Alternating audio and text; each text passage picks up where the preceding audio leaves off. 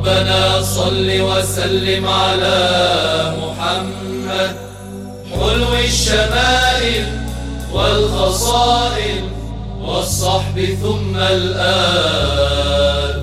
ما غنت الأطيار شوقا وغرت سرب البلابل في الخمائل صبحا وفي الآصال. بسم الله الرحمن الرحيم والحمد لله رب العالمين والصلاه والسلام على سيدنا محمد الذي سرى وكواكب الليل تلوح ورجع وما بدا للفجر وضوح اصبح بمدح الهادي أوفى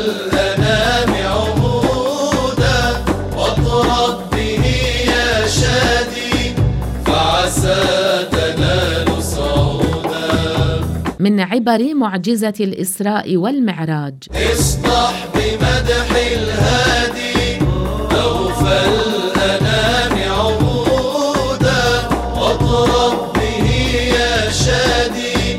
رجب شهر كريم يحوي في السابع والعشرين منه معجزة ضمت معجزات هي الإسراء والمعراج والتي تعد من أعظم المعجزات بعد القرآن الكريم على مر تاريخ البشرية ومستقبلها.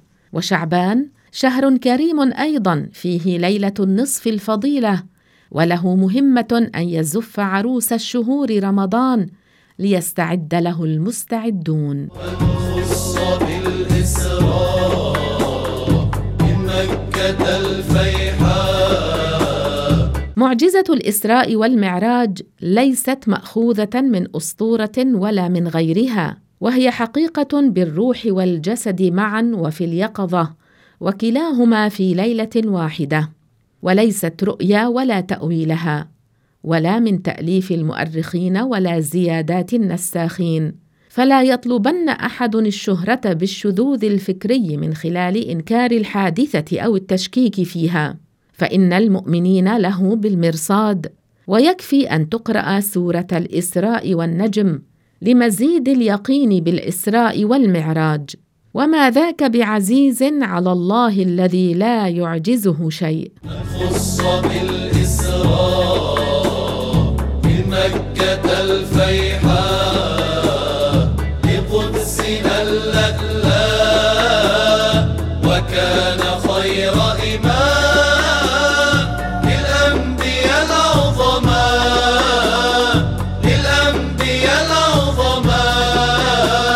لقد حاول أعداء الإسلام تزوير كتب تتعلق بمناسبات يهتم لها المسلم لدس الافتراءات والأضاليل وهدم الدين على أهله. ومن ذلك كتاب موضوع موسوم بمعراج ابن عباس ولم يثبت عن ابن عم النبي ترجمان القرآن عبد الله بن عباس رضي الله عنه. كتاب تفسير تنوير المقباس من تفسير ابن عباس ولا غيره من الكتب وقد حشي هذا الكتيب بالكفر كادعاء دنو الله من محمد بالمسافة ووضعه يده بين كتفيه عليه السلام. فالله عز وجل موجود بلا مكان من غير مشابهة خلقه. لا جهات تحوي الإله تعالى. ليس شخصا لذاته أنحاء. إن نزول سورة النجم بترتيب رقم 23 وفيها الكلام على المعراج قبل نزول سورة الإسراء بترتيب رقم 50 وفيها الكلام على الإسراء. ليس مؤداه أن المعراج حصل قبل الإسراء. فهما سورتان مكيتان نزلتا بعد معجزة الإسراء والمعراج بمدة. والترتيب الحالي للقرآن له علاقة بترتيب السور بوحي الله لنبيه عليه السلام الذي علمه جبريل للرسول صلى الله عليه وسلم حسب الترتيب الموجود في اللوح المحفوظ. ثم الرسول علمه صحابته الذين جمعوا القرآن الكريم. فسورة الإسراء في الترتيب هي سبعة عشر وسورة النجم هي ثلاث وخمسون. عظيم الحجاب نبينا المرتجى عظيم الحجاب نبينا المرتجى تعاهد المسلمون علماؤهم وعوامهم على جعل ذكرى معجزة الإسراء والمعراج مناسبة كبرى تسترجع كل عام لاغتنام معانيها في صقل شخصية المسلم لما فيها من تأثير في النفوس وتعميق مؤسسات الولاء لصاحب الذكرى عليه الصلاة والسلام والانتماء الكامل إلى دين الإسلام. من جاوز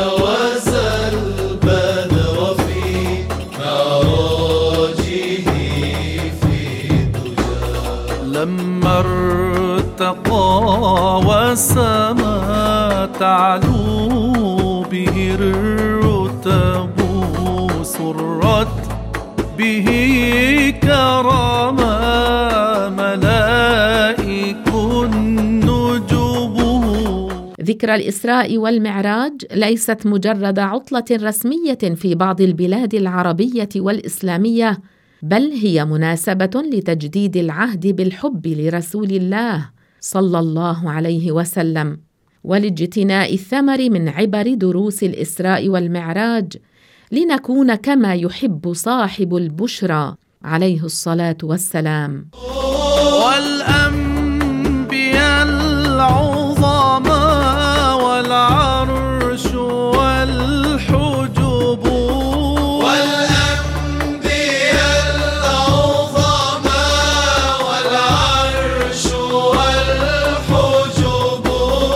من عبر الإسراء الإخبار بوجود خلق عظيم وعجيب كسد جناحي جبريل أفق المغرب والمشرق وأيضا كالبراق دابة الجنة الطائرة. الاعتبار بصور عذاب الواقعين في الغيبة وكلمة السوء والفتنة والزنا والخمر وأكل الحرام والربا وأموال اليتامى ومنع الزكاة وترك الصلاة وعدم تأدية الأمانة وصور المجاهدين في سبيل الله. جاوز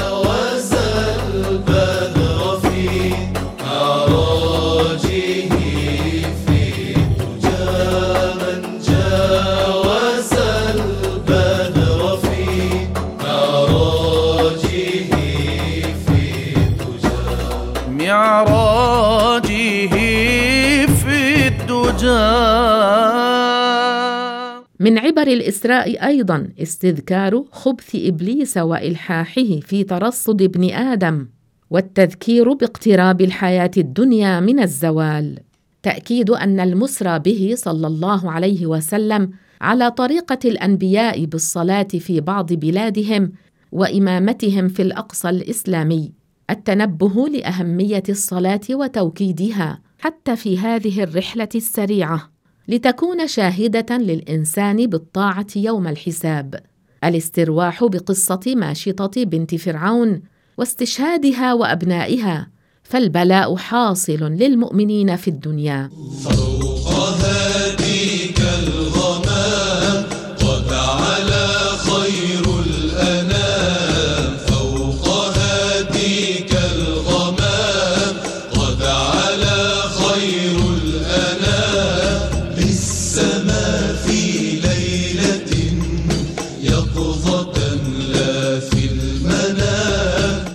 عبر المعراج. الإخبار بوجود خلق عجيب وضخم كسلم المعراج والعرش المجيد. الإعلام بوجود جمال عجيب سدرة المنتهى. التشويق للجنة أكثر أهلها الفقراء. التنفير من جهنم أكثر أهلها النساء. العلم بوجود البيت المعمور يدخله سبعون ألف ملك يوميا ولا يعودون. ليفسحوا المجال لغيرهم من كثرتهم. إفراح الملائكة وتشريفهم بزيارة أفضل خلق الله لمكان سكناهم السماء التي لم يعصى الله فيها قط. التصريح بفضل الصلاة التي فرضت في السماء خمسا بثواب خمسين.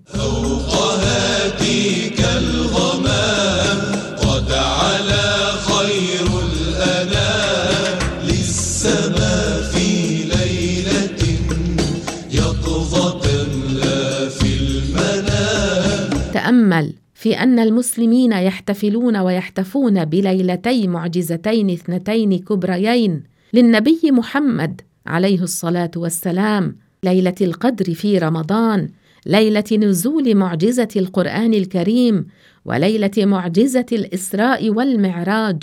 تأمل تأمل حكمة هذه المعجزة بتعرف فضل آخر الأنبياء بعثة من خلال هذه المشاهدات واللقاءات. ليزداد اليقين والتمكين في هذا التوقيت المهم في تاريخ الدعوة بعد تزايد إيذاء المشركين له ولأتباعه بعد موت زوجه خديجة رضي الله عنها ثم عمه أبي طالب. يا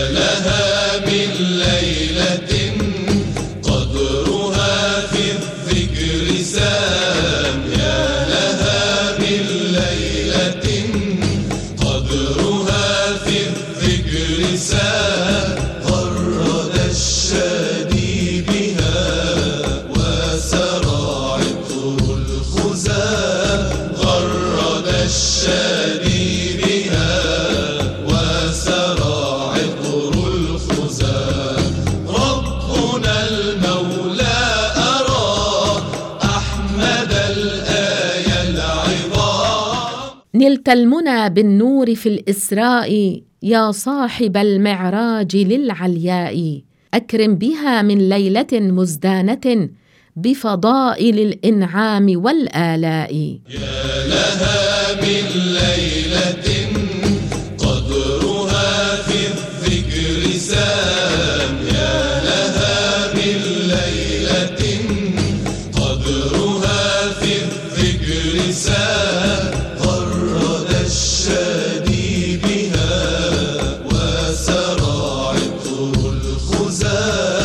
صلى الحبيب محمد صلى الله عليه وسلم بالأحبة إخوانه الأنبياء إماما في أقصى القدس.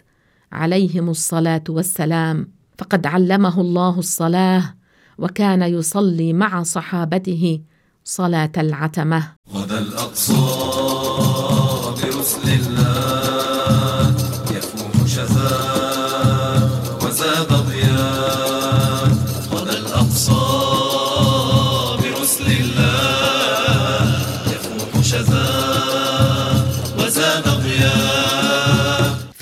القدس صليت يا خير النبيين وقدسنا اليوم نبكيها وتبكينا.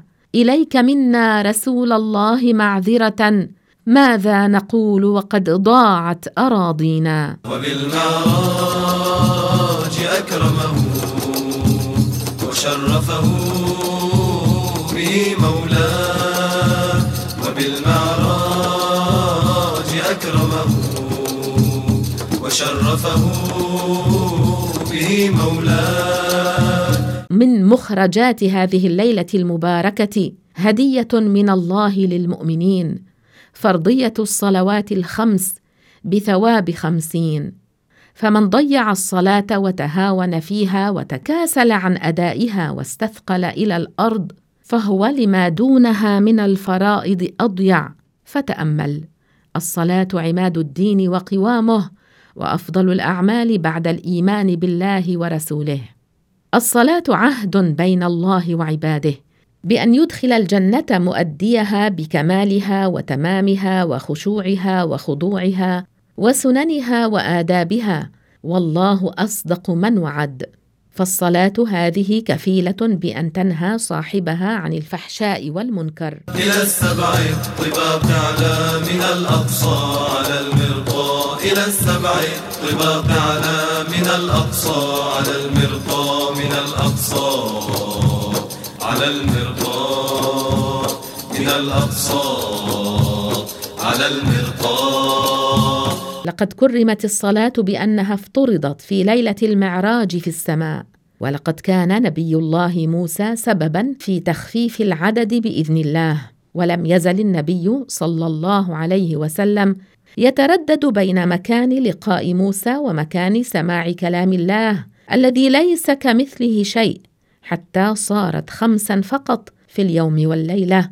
والله شاء أن يكون ذلك في الأزل. فهو لا يغير مشيئته ولا يبدل إرادته. وهذا دليل أيضا لأهل الحق أن الأنبياء والأولياء ينفعون بعد موتهم بمشيئة الله عز وجل. حي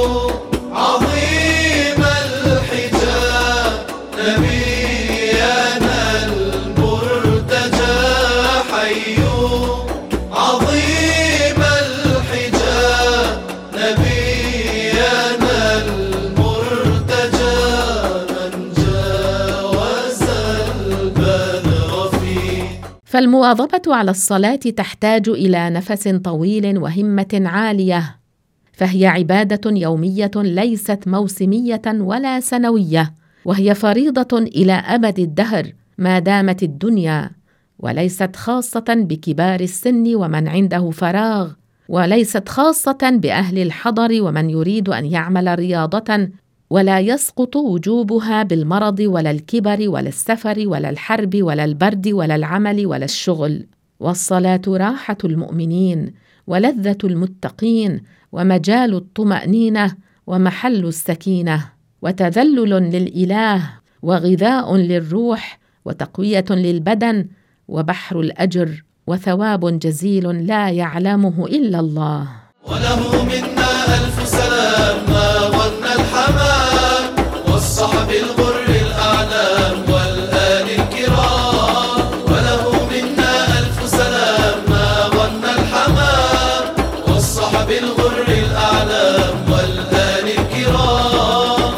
حبيبي وهو طبيبي.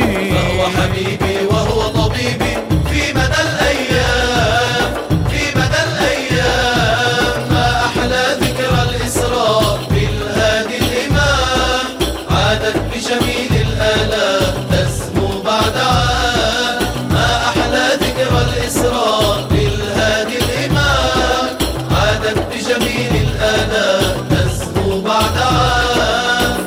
حبيبي وهو طبيبي. فهو حبيبي وهو طبيبي في مدى الأيام في مدى الأيام. وله منا ألف سلام ما ظن الحمام. والصحب الغر الأعلام والآل الكرام. وله منا ألف سلام ما ظن الحمام. والصحب الغر الأعلام